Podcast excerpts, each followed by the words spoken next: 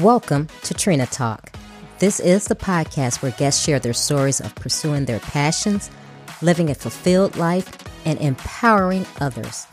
Each week, I talk with inspiring leaders, business owners, and people with amazing stories from around the world in unscripted conversations as they share their successes and failures. This podcast is all about empowering you to keep striving in your personal and professional life. I am your host, Trina L. Martin. Hey, welcome to another episode. If you're listening, go ahead and go out and subscribe so that you won't miss any future episodes. Also, if you like the show, give us a five star review. That way we can move up in the rankings and other people can find the show and be impacted and inspired just like you. Are you a woman of color in tech who feels stuck because you don't see people who look like you? You lack support from someone who truly understands your journey, and you want to overcome obstacles that you're facing in the tech industry?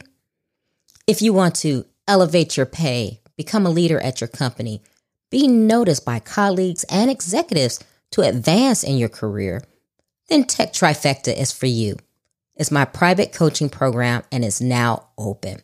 I'm only accepting a limited number of people to the program, so apply today at tlmintl.link forward slash tech trifecta. Hey, welcome to episode 191. The topic of this week's episode is Love Yourself Now. My guest this week is Jane Tornatore. Dr. Jane Tornatore is a therapist, speaker, and author based in Seattle, Washington. She has been in private practice for over 15 years. Her style incorporates compassion, curiosity, deep listening, and heartfelt optimism, along with powerful shots of playfulness.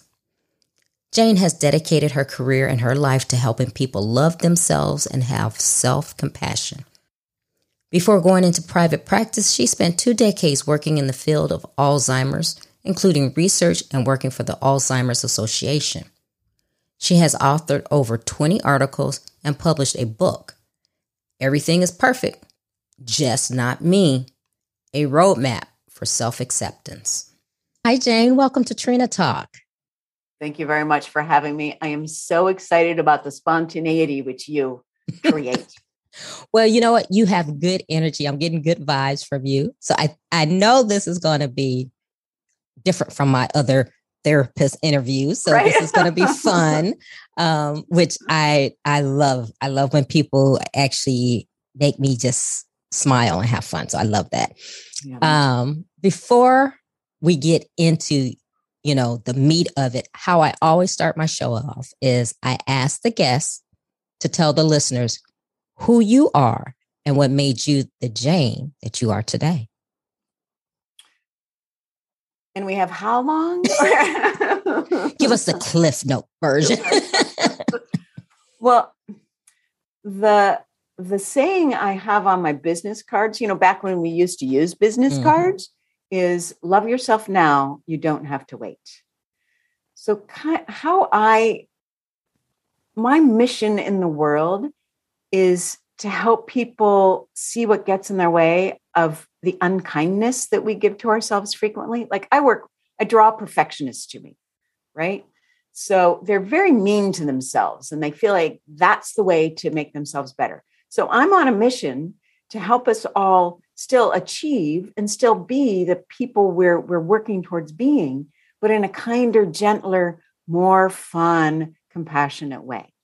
Mm. Now, I became that way because I am one of those perfectionists who just had the just nastiest committee in my head that told me that, you know, that I just believed that the best way to motivate myself was to tell myself how sucky that job was. You could have done better. Why didn't you start earlier? What's wrong with you? And I felt awful all the time. No matter what I would achieve, I felt awful. So I thought, well, there's got to be a better way. So that's when I started my path towards self love. Actually, there are many things that set me on my path towards self love, but um, but I'm using all the work and tools and the possibility for change to help others do the same thing. So that's why I'm here in the world. I love it. I love it because I too am one of those people right? that, you know, beat myself up on, you know, you're so stupid. Why, you know, you're smart, but you're stupid. Why did you do that? You know, right. made a poor choice, poor that, uh-huh. you know, and we're always, we treat ourselves worse than what we would treat someone else, right? Yep. So, oh my goodness. So yeah, I, I'm I'm loving it. I need to have you here talking to you, and we're gonna get into your book, which I love the title. Yay! love the title. So you're teaching people how to love themselves. So, so let me tell the listener. So you are a therapist, you're a speaker, and you're author. But being a therapist, um, one would think you're just kind of just listening to people's problems, but you're getting into really helping them be self aware, um, loving themselves. Tell us about your style of therapy. Okay, great question. I'm actually, I was just reading this book on coaching, and I'm reading this book on coaching going, well, that's what I do. Well, that's that's what I and so I'm thinking, I think maybe I've I'm not a therapist so much as a coach because I've therapy, I've been doing a lot of thinking about this lately, and therapy often comes from this model of I'm broken and I need to be fixed. And you need to help me because I don't know what to do. Right. Mm-hmm. Which works for a lot of people. It doesn't actually work for me because that makes them dependent on me. And that makes them think that, oh, I'm broken and I need to be fixed, which does that ever feel good? Right? Mm-hmm. Who, oh, I'm broken. And so I'm sure like it does. Like, yeah. So the how I like to come to it is we're all whole. We're all already whole. But what happens as we are hurt, and certainly I became a perfectionist because I wanted to stop myself from feeling that hurt again, or that happening again, or that making fun of, or that shame. So we put up these kind of like what I see as kind of like walls or shields or veils of protection. Like that's never going to happen again. So I'm just going to beat myself up. So I'm even better. So nobody can ever tell me that that job sucked or, you know, whatever it is, or that person didn't like me. And I'm never going to let that happen again. So what we do is create these veils that literally separate ourselves from our innate wholeness and goodness. So if we're separated, you know, we can't all always seem to focus on is our problems mm. versus our wholeness, which is there. It's just underneath a whole bunch of crap. Mm-hmm. Right. So I help people. I don't say I'm going to fix you, but it is I'm going to help you figure out how to get back to who you are. Mm-hmm. So you mm-hmm. now have choice over whether you want to use this tool. If you're around somebody who's really mean, you don't go, oh, well, I guess I'll hang around them because you know I I'm fine. Right. You can go, wow, I, I don't feel good when I'm around this person. I'm going to leave. Right. So we still get to set up our boundaries and our shields from things or situations that are not helpful for us, but we choose them versus them being there all the time. Mm, that's a good point. Choosing and the bound, and I love what you said, boundaries. Um, so yeah, let's let's get more into that because I'm a perfectionist. Well, I'm type A, you know, the real driven person. You know, I'm, you know, gotta go better. I'm not complacent. Gotta, you know, you know that. I gotta do more. I gotta get gotta more accomplished. More. I gotta be more. I got it right. Yeah. Oh, I know that one. Yes. I'm yeah, I'm that and hopefully this won't turn into my therapy session. But, but I'm I'm that person, right? And so are so many other people. Mm-hmm.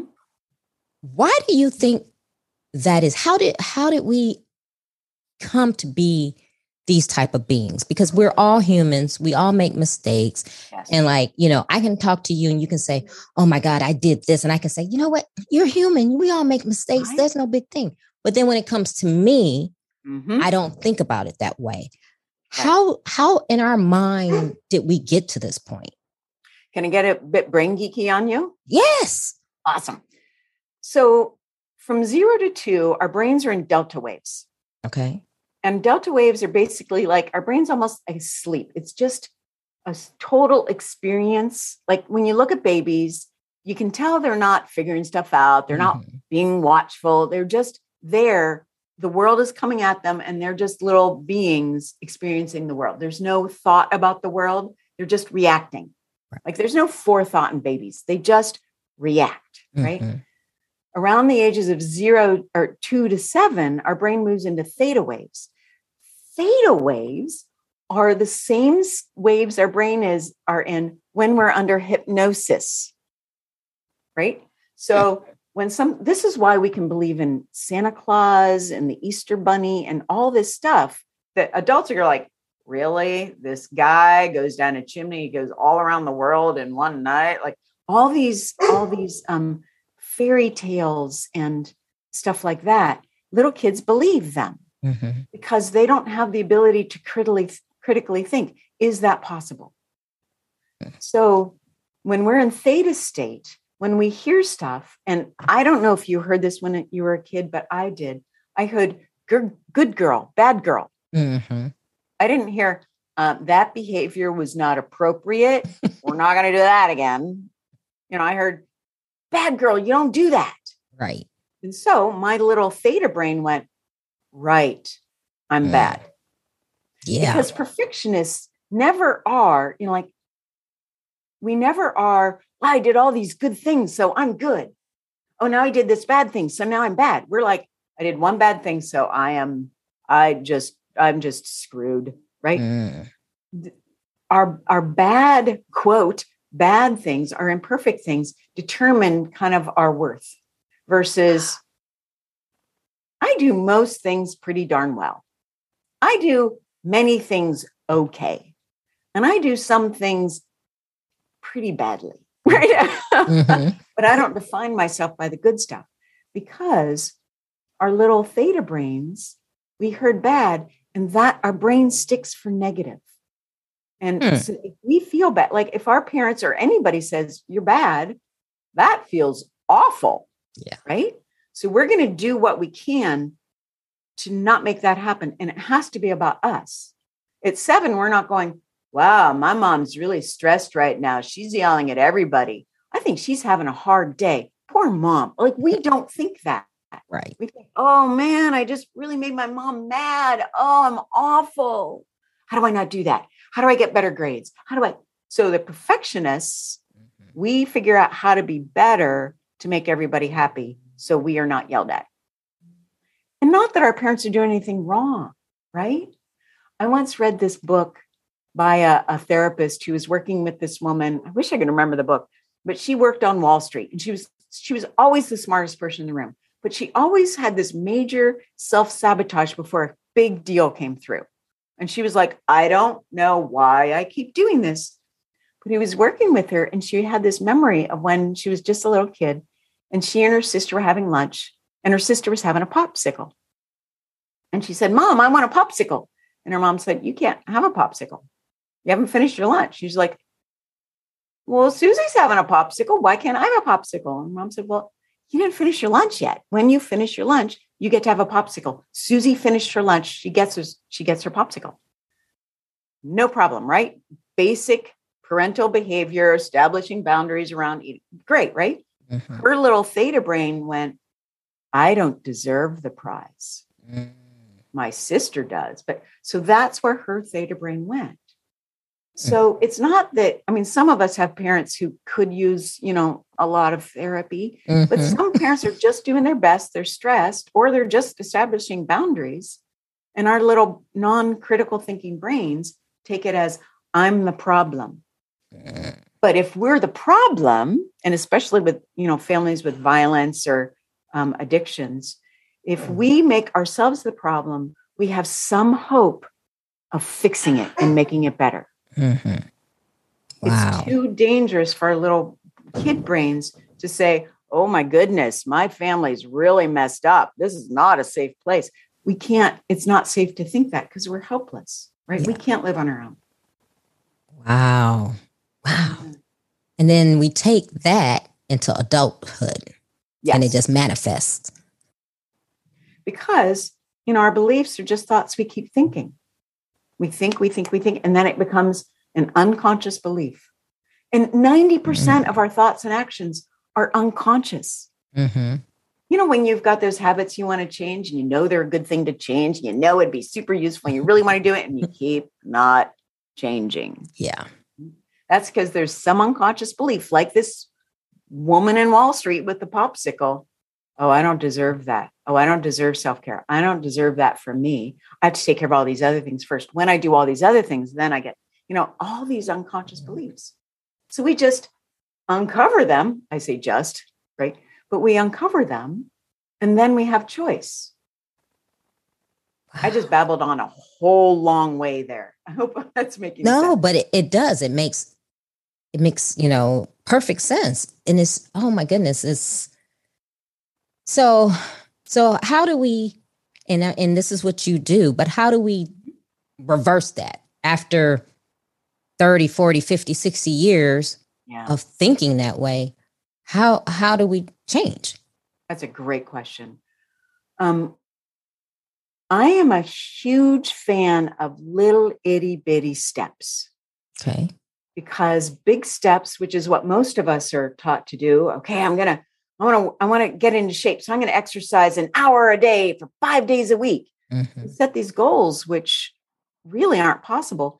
And they bring up what I call inhibitors, the mm. the the beliefs we have formed unconsciously that says you're not allowed to do that and it's like a pointing nobody you know it's this is you know this is on um, audio but i'm pointing my finger you can't do that right this is the voice we have in our head so what works to get around these beliefs to get around that part of our ego that's like you're you can't change. It's not safe to change. You are not worth it. You're not whatever our own internal messages mm-hmm. you do little changes and then you see that you survive. Like oops sorry my little head thing my i apologize for that. My i hope that's not bothering you. I had it off and then it, keeps turning on again. Um so where was i returning so little changes so for instance let's use the exercise because we're about to hit the new year and everybody mm-hmm. and their mother wants to get in better shape mm-hmm. it's one of those things that we make it a determination and by the second or third week in january we're not doing it Mm-hmm. So you choose something little. I'm going to walk for five minutes today. And then you notice the resistance that comes up. I want to have time. It's wet out. But you notice and you go, oh, okay. So there's a big part of me that doesn't want to, but this is important to me. Right. right? When we reify that I am important, what I want is important. It's kind of like a, a conscious balance to that unconscious, you don't deserve it, you're not worthy, other things are more important than what is good for you. So it's a two-step process. It's it's awareness of the inhibitors that come up, the things that stop us, but mostly they're unconscious. We make them conscious and then we go, but this is important to me. Like I'll tell you a story that a friend of mine, I used to um, my coach is on the East Coast. So before COVID, I would fly out there for, you know, the three day workshops. And I'm a West Coaster, right? I'm in Seattle. I'm not a morning person. So I would get out there. Meetings would start at 8 a.m. Eastern, which is 5 a.m. Pacific. And I would go to the meetings and sit all day and I was exhausted because I didn't exercise. And I always, and I wouldn't ever exercise at night because then we'd go out for dinner and drinks and just talk. So I'd feel like, you know, I wouldn't feel good. But luckily, I have a friend who's a coach who lived out there. And she said, you know, you want to exercise, but you don't want to get up at 3 a.m., right? I'm like, I don't really. But she said, what happens if you said to yourself, I'm the kind of person who exercises in the morning? And I, I said it and I immediately got excited because I liked that idea because I knew I would feel better but I also knew there's a part of me that's like, no, it's going to be 3 a.m. That's too, you're going to be exhausted. So I felt that inhibitor. But all day I kept saying, I'm the kind of person who gets up in the morning to exercise. Mm-hmm. So I said it all day. I just repeated it because remember, beliefs or thoughts we keep thinking. And then as I was setting my alarm, I'm like, should I? No, I'm the kind of person who gets up early to exercise before my, you know, workshop. So I set my alarm and I it went off and I was like, it's too, No, I'm the kind of person who gets up early to exercise. Tina, I got up that day and I went for my half hour walk. I felt awesome. I did the same thing the next day. And ever since going back east, I would do that because I told myself, because it's true, we make these, we want to make these decisions, these choices, because they are important to us. Mm. But those unconscious beliefs come go, no, they're not. They're not really. But it takes us consciously going, this is important. This is what I choose to do. This matters. I matter. I want it. So little statements like that, they're tiny, but they make a difference and they seep into our unconscious if we repeat them. wow. And, and that's the thing. Okay. So if we repeat them, now here's my here's my thing. So like the whole affirmation thing. It's like, okay, right. have affirmations that I say, well, like when I'm thinking about them, but usually my mind is I'm an overdrive person. So my mind is always going, right? I'm yeah. always thinking about something. So, and I, I know people are going to probably call me, won't write me about this, but anyway, um, I know people say, oh, you know, every morning you get up and you should say your affirmations. Yeah, yeah, yeah. I don't I do know, that. Right? I don't do that. I don't. Yeah. Either. Yeah. Okay. So you, you know where I'm going with this. So I do. Yeah. Tell me, tell me how I can, what, what do I need to do? Is that something I should be doing? I shouldn't be doing what? Ooh, well, I'm going to give you something before we get to affirmations. Okay. Because if I were queen of the world, uh-huh. I would ban the word should, must, have to, and need. Ah, yes. Right.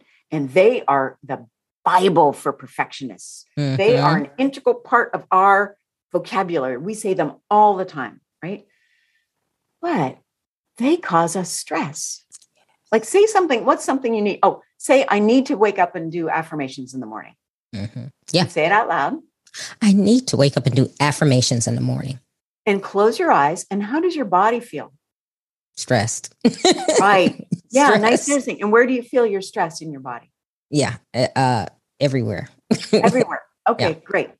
So we say these things to motivate ourselves, but we actually, the thought of it gives us stress. And our mm-hmm. unconscious, if the thought is to is giving you stress, your unconscious is like, well, don't do it then. You don't want to feel the stress, right? But if we say words like it would be helpful or it'd be a good idea, like everybody, you know, affirmations is everybody talks about it. I've got my own dealy bob with affirmations. I've got a love hate relationship, but I found a way to make them actually work for me. Okay. And I'll share that. But first, say whichever one you want. It'd be helpful or it's a good idea to do affirmations. Okay. So it would be a good idea for me to do affirmations. And what do you feel in your body? I, I felt a, a release. Yeah. I didn't feel as tense as I did when I said I should. Right? Isn't that interesting? Mm-hmm. So, just the way we talk, should, must, have to, need are words that contract us. Mm. They make mm. us feel more stressed. So, we're not going to do something that's good for us if it intrinsically feels stressful. Yeah. We're just going to push that away. Right. Mm-hmm. So, but, you know, we're told to do affirmations and they do, when we do them in a way that works for us, they are helpful, just brain science wise. They, they get mm. the neural pathways going and they start to shift our beliefs. The thing is, when we make them work for us, then we'll actually do them and we'll feel good about them. Then we'll do them and then we'll feel good and then we do them mm-hmm. versus I should and I feel bad, so I'm not. Right. So we're just changing the pattern of how we relate to what we want to do actually. Mm. So, first, ban should, must, have to, need, and for men Westerners gotta. Mm-hmm. and replace it with it's a good idea or it'd be helpful. And some people say, I want to. And I tell them only say that if that's really, really true. Mm. If I said to you, Oh, Tina, I want to do my taxes, my, my body would contract because I'm lying. Right. Right. This isn't about saying it right, which mm-hmm. is the mm-hmm. problem with affirmations is people have a right way to say them, whether it works for them or not. So it is saying what is true. It would be helpful. Do I want to? No, but it is helpful. Right. So we get a little less stress in our body. Then we make the affirmations work so they feel good for us versus making us feel bad. Because remember those inhibitors I talked about? Mm-hmm. When I was in grad school, I was reading Wayne Dyer's You Can Have It All. Okay. And I got so upset because he said, How you think determines your future life. And I went, I am screwed. I was in grad school. I had no money. I was stressed. I was depressed. I was not in good shape. And I was doing affirmations of, I I am wealthy and have lots of time, which was such a lie. I was in grad school. I was lying to myself. So I'm like, I suck at affirmations. I'm screwed. My whole life will be bad. So this is where I took affirmations, right? But I discovered this woman named Dana Wilde in this book called Train Your Brain. Oh, it's so good. But the real point was she's like, make affirmations feel good. Just like should, must, have to, to it's a good idea. So like um, for the take my I'm wealthy and have plenty of money. I would say, I, I don't know what I would say back then, but what I have people do is when they want something, like say, I want to be in better shape. Um, we don't say, I'm in great shape. Right. Because we're lying. We want to be in better shape. So we don't think we're in great shape. But if we say, I'd like to be in better shape, mm-hmm. or I want to be in better shape, sometimes we can go, well, yeah, that's actually true. I do. So it feels good to say it. But even that is too much for some people. So then I say, well, do you want to want to be in better shape? And they go, yeah. Almost everybody can get behind want to want. Right. And like, yeah. Then they get a little excited, the stress leaves. Mm-hmm. And so I just, so I say, just keep saying, I want to want until that's kind of like, yeah, it doesn't do anything. Then you move to, I want. Mm-hmm. You celebrate the fact that like, wow, I moved to want. Yay, me, it's actually shifting. And then when it feels good, you say, I am a person who likes to be in good shape. And you hmm. can get behind it. It feels good. Your body says, yes, that is true. Wow. So that's that's really yeah, that's a good way to look at it. And I never thought about that. The should have to and need to mm-hmm. because yeah when you when i say that i'm yeah. automatically i feel myself getting tense yes me too yeah and you're right and it's like yeah if you're gonna feel like that you're like yeah i really don't want to do that right know? i know like, our brain seeks rewards yeah so when something when we when we have a feel good with whatever we're wanting to do the brain's like well, let's figure out how to do that. Mm-hmm. Yeah. Cause yeah, if I say I should or have to, I'm going, yeah, I'll go take a nap. yeah. I take a nap instead. I, that's too much pressure for me. So I go take a right? nap. Right, right. My favorite escape is naps. I love them. I do too. oh my goodness. Oh, that, you know, that is amazing. And how just changing a few words changes how your brain accepts what you're saying. It's yeah. just yeah, that's that's interesting. And the self-compassion, yeah. um, get into that, uh, having self-compassion, and then we're gonna go into telling us about your book. Oh, okay. Um, do you have any particular question about self self compassion? Because I could go on forever. Well, tell us your favorite aspect because as far as um let me see because we talked about how we're basically the stinking thinking how we, we would yeah. talk to ourselves and tell but compassion and and i'm i'm guilty of this and it took me a long time to forgive myself yeah forgive myself about past mistakes i made poor decisions um and it, it re- is really hard and even now it still kind of comes up and i'm like oh. right so how you know and it's funny because i have a really good friend when i would go into these spells and have this i would talk to her and she would say no know know your worth you know you know you're a good person you, you love yourself you know mm-hmm. and it took me a long time even though i understood what she was saying it took me yes. so long to actually un, you know really get what she was saying i mean yeah intellectually I understood what she was saying, but internally it took me a while. Yeah. So you knew it intellectually, but you didn't have the experience of it. Yes. Right? Yes. And I bet once you had the experience of self compassion, you went, oh, more of this, please. Right? Yes. Yes. Yes. Yeah. It is when we experience it in our body, that's when the magic happens. Mm. That's when it becomes real versus a theory. And perfectionists are super good at beating themselves up for not living the theory.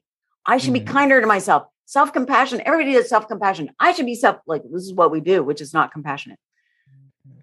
So, one of my, I have two go to, I've got a lot of go to sayings actually, but two that relate to this are um, I'm human. Mm-hmm. Oops, there I go being human again. Mm-hmm. Because perfectionists, by definition, think that everybody else gets to be human, but we somehow are not allowed to be human and have human frailty like we will let anybody else have, right? Right. We have to be different, which is so not possible. Mm. So in my sessions, I am always saying, Oh, look, there you are being human again. And then people laugh because they're like, Oh, yeah, I'm trying to be better than than human. Mm-hmm. Literally trying the impossible and feeling bad because we didn't make the impossible happen. So I'm human is huge. And another one is I am literally doing the best I can. Like one of the things I say to my clients is, um, okay, so you goofed, you did goof, but did you wake up this morning saying, I think I'm going to figure out how to make this person as unhappy as I possibly can. I'm going to see if I can really mess up this project to my best ability today. And everybody says no. They goofed. They mm-hmm. didn't they you know they didn't know. The compassionate way is to go I made a mistake. Own it, mm-hmm. which if we're beating ourselves up, it's harder to own it because it feels so bad. Like, wow, I really made a mistake. That's that's on me. Mm-hmm. Now, what would I do differently? What, or more precisely, what do I want to do next time? Mm. So we get to learn from it. So we actually are able to get better. But if we're just beating ourselves up, all we're doing is beating ourselves up. We aren't actually figuring out how to not happen again. So it's a really waste of energy and exactly the opposite of what we in our hearts want to have happen. Yeah, and because we when we beat ourselves up, we think that the beating ourselves up will make us not do it again. Yes, we do. Or here's another thing that I found in myself. I I don't do this anymore because I finally kind of went, oh, this is not working. I used to beat myself up so much because I figured, and I would tell the people that I had goofed up with or whatever, mm-hmm. or or anybody else, I would say, oh, I'm so bad, it was so awful. Was because I realized if I beat myself up enough, that they won't. Because oh. they see I'm oh. already in so much agony, hmm. they can't add to it, right? This was my thinking. So what do I do is make myself way more miserable than anybody else ever would in order to prevent, remember these these shields we put up right. in order to prevent anybody else from being mad at me. One, it's wow. it's one, it's we do a much better job at beating ourselves up. Yeah. But two, it's also manipulative. Because if we goof, other people actually get to be mad. Hmm. Like they get to be mad if we goofed. It doesn't mean anything about our value. And that's where we perfectionists get confused. Like, I will tell you a story. It's so sad. I was in grad school at the age of 35, and there was a child psychologist up on this stage. We're all like, oh, yay, this famous child psychologist. And she said, Your children are not the sum, they aren't good because their behaviors are good. They aren't bad because their behaviors are bad. And I went, literally, I'm 35 going, I know she's the expert, but she's wrong. If I do something bad, I am bad. Right. That was my belief. But she was the expert, and I was curious enough to know. And I was a student going, well, maybe there's something to think about here. So I, I really, I just worked this one. I'm like, how could that possibly be true? And then I realized, oh, my actions can be problematic, but that doesn't mean me mm-hmm. as a person becomes bad. Right. And it took that in order for me to even start this slow process of, wow, I really goofed, but I'm still okay. Wow, I, I messed that one up too but I'm actually still trying my best. I goof, but I'm trying my best. How do I want to shift it? So it's that kind of little moment by moment self forgiveness of, oops, there's my humanness. I yelled it. I yelled at my cat again. Oh, oh, it's because I was stressed. Okay, yeah. so what do I want to do next time I'm stressed and my cat does something that, you know, whatever. So it's little moments of self compassion. I'm doing the best that I can. How would I like to do better?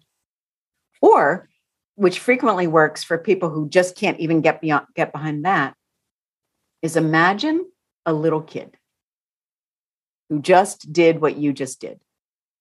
And imagine what you would say to this adorable little child who just messed up and feel so bad. Mm-hmm. And what would you say to them?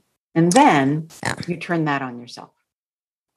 Hmm. I used to get so mad when my friends, when I was a beginning therapist, and they would say, Well, what would you say to your clients? And I'm like, Shut up. I don't deserve to say to myself what I say to my clients. Like, literally, this is what I thought. now I get the question. I'm like, Oh, great question. What would I say? Because I'm mm-hmm. so much kinder to my clients. And actually, I'm so much kinder to myself than I used to be because of this practice. But it's like, oh, I'm human. Oh, there I am being human again. Mm-hmm. And another option is to look, imagine yourself, or imagine this little kid, and what would you say to them? And then feel how it says, how it, how it feels to give this kind and compassion. Wow, that, that was really hard. I know that was a mess up.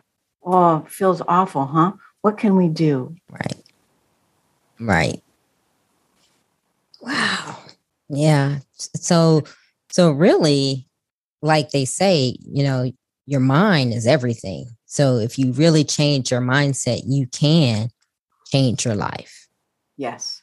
Because we think everywhere, I've seen studies that go from 6,000 thoughts a day to 70,000 thoughts a day. If we change our, and most of them, 70 or 80% are repetitive and 70 or 80% are negative. I can never remember which is 70 and which is 80, but repetitive negative thoughts. Oh, if yeah. we change just if, if we get rid of should, must, have to, need, hmm. think of how many thoughts that's going to take care of. If we take the time to go, oh, I'm I'm hurting right now. I messed up. Oh, it feels bad to mess up. Yeah, it does. I don't like it. I know it's hard. It's so hard yeah. to mess up. It really is. But you know, you're still trying your best. You are. I should have done better. I know you think that, but you're human and you're gonna make mistakes. Right.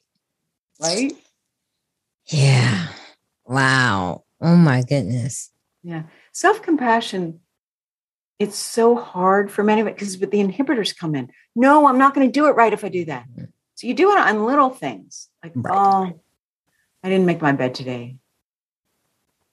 You know, I, you know, or I'll just go make it now. Or mm-hmm. I didn't. Oh. But if we start with the little things, it's easier to build up to bigger things. Yeah. It's all about the mind and how you look at things. And oh my goodness. So, it, yeah, it is real. So, your mind, you may not physically need to do anything, but just change your mindset to help you get to where you want to be. Yeah. And when we change our mindset, the physical stuff is easier. yeah. Yep.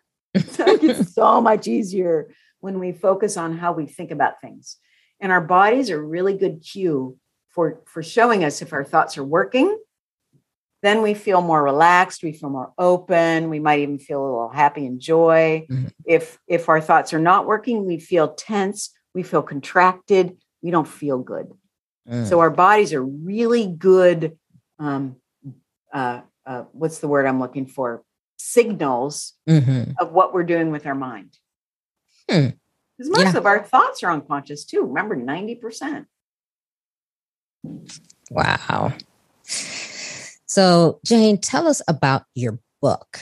So, it's, yeah, it's very, I love the title. Everything is perfect, just not me. Right? I know. I love the title because it makes me laugh every single time I hear it. yeah, so tell us tell us about it. Well, I put in the book, you know, I I spent a long time building up my practice. Like that for, for so long, I just wanted a full practice of clients that were private pay because insurance, like just working with insurance is not my happy place. So I finally did that. And then because I'm a perfectionist and a high achiever, after about six months, I was like, well, now what? Right. Mm-hmm. I did that. What's next? But really, you know, I can work with at most 18 to 20 clients a week. That's that's what my energy, mm-hmm. you know, that's what I can do with kindness to me. I can do more, but I'd be so exhausted and not super helpful, right? I wouldn't it wouldn't be good for my clients or me. So I thought, well, I'll write a book. And then because I give I basic tools, I've got lots of tools, but I've got some that I use with every single client. They're just kind of, you know, bedrocks mm. for how I work. Should, must, have to, need is one of them. um, so I thought I'll just make this little book. It's just a little book, and um, to give these kind of core bedrock things to help people be kinder to themselves, to help us allow our humanness a little with a little more compassion, hopefully a little more humor, a little more kindness. And should, must, have to is right there. And I also talk about the brain science behind of why this actually works to be kinder, mm-hmm. why it's actually better for us and helps us change more quickly. So, can you give us a couple points of what you have in the book? Yeah. So, um, one and my oh my mind just went completely blank. I will give you the last one which especially when men read it they're like their minds are kind of like ah i can't do this. It's kind of a it's kind of a it's a it's a big leap. So i will tell you the story um, that got me to this tool and then i'll tell you the tool. I was i think in my early 40s and i went to hear this woman talk and she was probably about 60 65 not the ideal you know 90 pound person that you know we think we should all be because of right. this is what the wackiness that we think is true. Um, but she said every morning she was she was up there helping people love themselves more. So she said every morning i get out of bed and i sleep naked and every morning i get out and i stand in front of my mirror and put my arms up above my head and go hello gorgeous. And tina i am so sad to say my first thought was you can't do that. You're not in your 20s and 90 pounds. Who do you think you are? That was my first thought. Mm. And, but I was aware enough to go, Jane, hmm. that's not a happy thought. Like, right. I felt awful. So I'm like, okay, there is something for me here. So I went home, and the next morning I got out of bed and I looked in my mirror and went, hello, gorgeous. And then I immediately contracted because it was too much. Hmm. Too much. Because I wasn't 20 and 90 pounds either, right? Right. So I'm like, oh, so here are the inhibitors. I don't yeah. get to love my body. I'm not, quote, perfect in the mm. weird view we have of what perfect is. Oh my goodness. But um uh so I was like, but this is how I want to be. Like I would love I would love to see my body as it is and love it. Mm-hmm. So I did it every day. And I've been doing it. Now I'm almost 60. I've been doing it for almost 20 years. And I can tell you now, because I was committed and it was important. Now I go, hello, gorgeous, with my hands over my head. And I will now look in the mirror for the parts of my body that I particularly like. Mm. Now I can tell you, I'm not in better shape. I'm not younger. I don't weigh less. I love what I see in the mirror. Now, mm-hmm. not all the time, but now more when I look in the mirror, I'm like, oh, look at that. Right. Oh, I love your eyes. Or that hip line. That's really cool, that hip line. Mm-hmm. So, giving ourselves little moments of praise and appreciation pay huge dividends. Like, how many people do you know like their body more at 60 than at 40. Like, not a lot. Right? But this is what is possible. Yeah.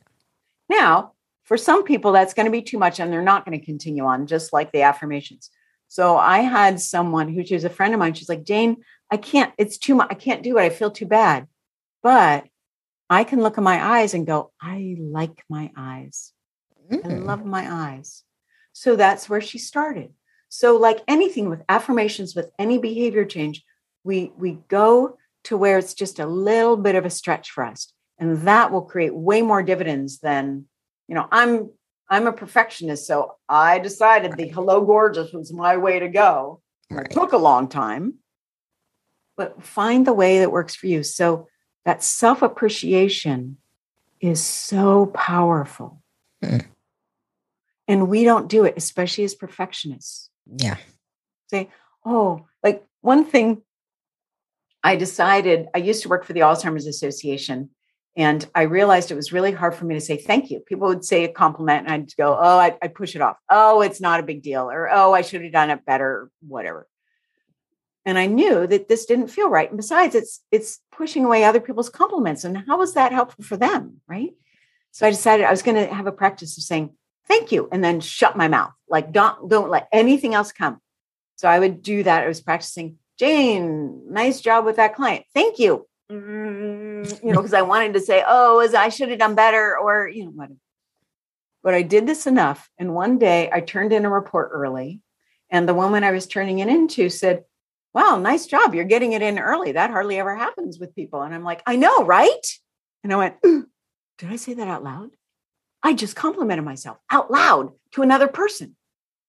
So just by saying thank you and not pushing away the, the compliment, mm-hmm. I unconsciously got to the point where I could compliment myself without having that inhibitor. Like literally, I said, I know, right? I'm like, oh my goodness. I just I said that out loud. You're like, she laughed. Huh. Wow.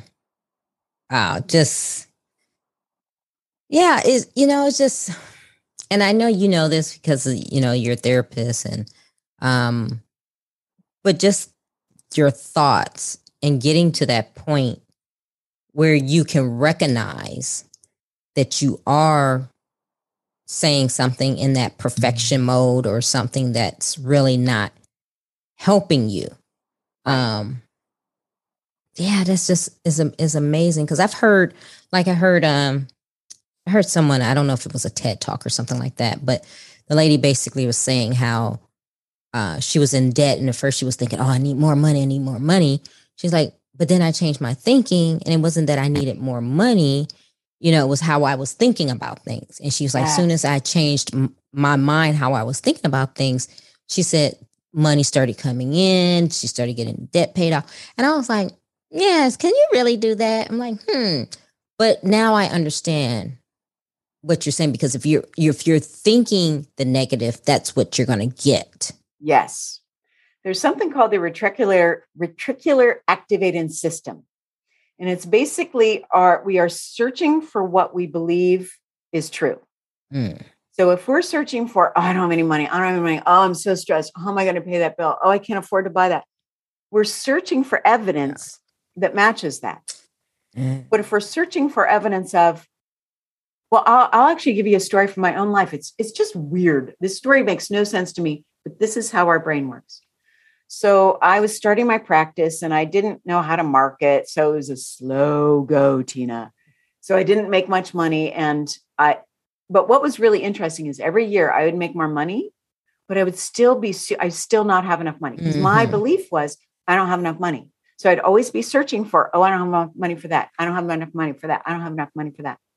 So I did two things. I'm like, this, my mindset is not working because every year I'd make more money I would pay off more grad school debt, mm-hmm. but I would still, at the end of the month, not have enough money to buy shampoo. And I'm like, this doesn't make sense to me. I'm making more money.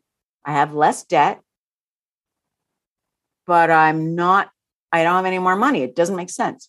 So I did a practice where one, I started hearing about gratitude and how powerful gratitude is. So I started feeling gratitude, not listing things because I'm a perfectionist. So I critique my list of like, really, Jane, you're going to list your cats again? Can't you come up with like, so I wouldn't feel good with it. So I would physically feel gratitude in my body for like 20, 30 seconds before I got out of bed. And then I bought myself a cup of coffee a week, whether I could afford it or not. That's how my mindset was. I was that lack focused. So I did it. Like I would buy that cup of coffee, even if I didn't know I was going to have enough money to the end of the week. So, what happened at the end of the year? for the first time in five years, I didn't make any more money. But I was eating dinners out. I had savings. I wasn't stressed all the time. I was getting multiple cups of coffee a week. I was buying the shampoo whenever I wanted to buy the shampoo. It was weird. That's how powerful our mindset is. I mean, I hmm. wish I would have made more money, but it was almost more powerful in my life. The fact that I didn't, for the first time in five years, I didn't make any more money, but I had more money because I was searching for how I had more money. I was feeling gratitude for my life as it was. So it wasn't just, it wasn't just all, I don't have money. It was, and I've got my cats and I got this warm bed. Yeah. And I'm so lucky that I have all this stuff, even though I would like more money. Absolutely. But look at all the stuff I have now. And so that's kind of the magic of when we when our words make us feel more open and less contracted and hopefully like even more joyful and fun, we expand and we're just mm-hmm. more available for life. When we contract with the should and have and lack, mm-hmm. we are not available for life to come to us. Oh, I like that. Yeah. I like that. So just really simple, like a gratitude practice. And for me, it's feeling because lists don't lists are feel bad for me. Right. And then I bought a cup of coffee a week. Hmm. Which back then was like three dollars, right? Yeah. Super simple tools, but they paid massive dividends. Man, I'm just thinking, like, yep, I need to change. Nope, you don't. You don't need to. No, I don't need to. to. Yeah. I want to. Yeah. I want to. Yeah. Yeah. This is actually a thing where you could say, say, I want to change. And what's it feel like? Yeah. I, I want, I want to change my mindset. Yeah. How's it That's feel in it. your body? I mean, it's it's releasing. Like I said, it's very yeah. Yeah, it's something that I'm like, yeah, I want to do it. Whereas yeah. if I say I need to, I'm like, right? Uh, yeah. Because like, those words should, must, have to, need, when we say them, we are giving ourselves the message and you've already failed. Yeah. So if you need to do them or you should do them, you should have done them already. So even if you eventually do them, you're still behind the game. So you still failed. So they are no win words. wow. Oh my goodness. No win words. oh my goodness. Just a matter of just, yeah. Oh my goodness. Okay, Jane, we're gonna get into our questions because yeah, we're we're running out of time. Okay. Who or what motivates you? Brene Brown. I love Brene Brown. Yeah. What demotivates you? Should, must, have to, need. My, perfectionism demotivates me. Yeah. When was a time that something was said or done to hurt you, but it worked for your good? Oh my goodness. Oh, I had a boyfriend leave me in college and I took it so badly that I thought at that because I thought my worth was if for me because I'm heterosexual. If a man loves me, I'm valuable. Mm-hmm. That was mm-hmm. my belief system. And I took it so badly, I thought, this has got to change. And mm. that breakup is what started me on my self love path. Wow. Yeah. Huh. What is your fear? The people won't like me. That's a lot. Right. Is there a time when you wish you had done something that you didn't?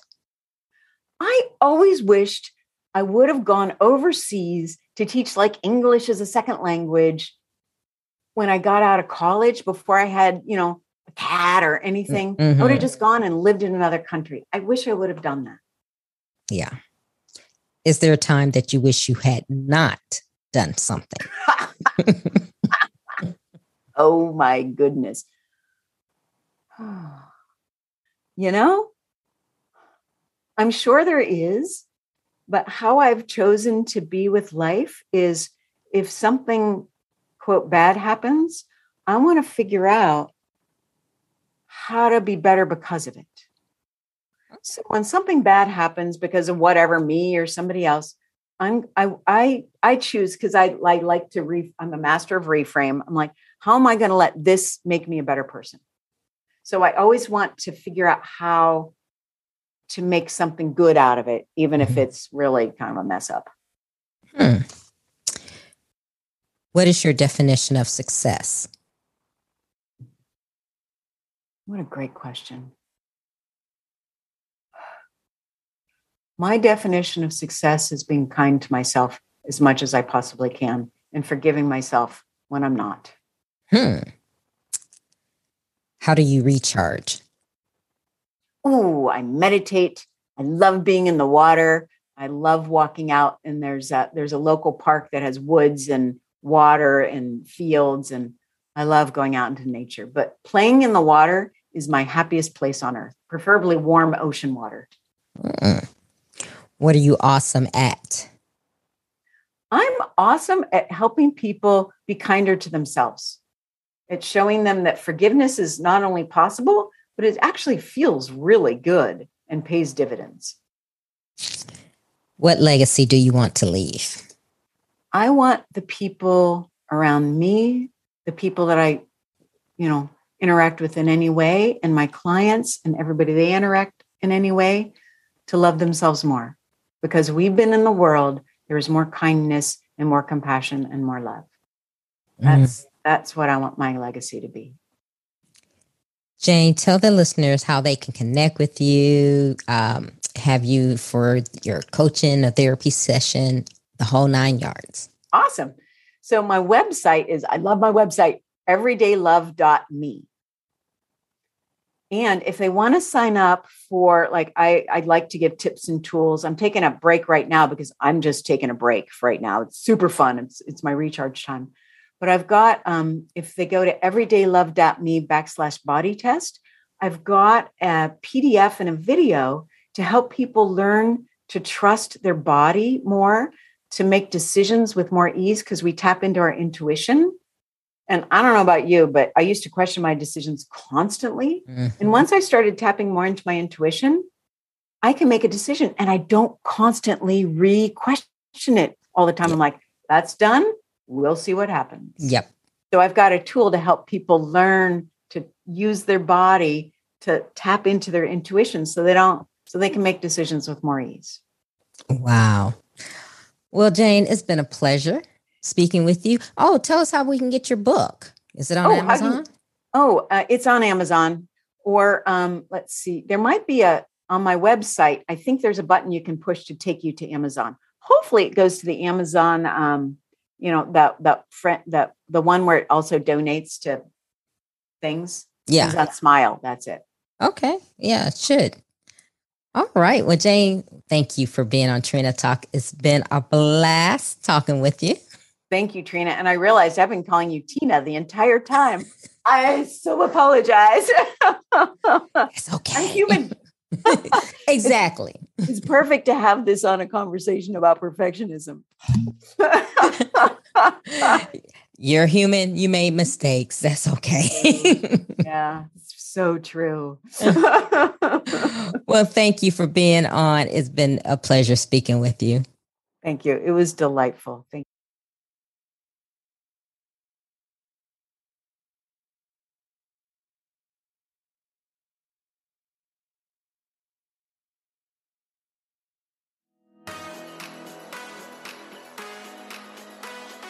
I want to thank my guests for being on the show, and I want to thank you for listening. I hope you enjoyed the show, and don't forget to tune in next week.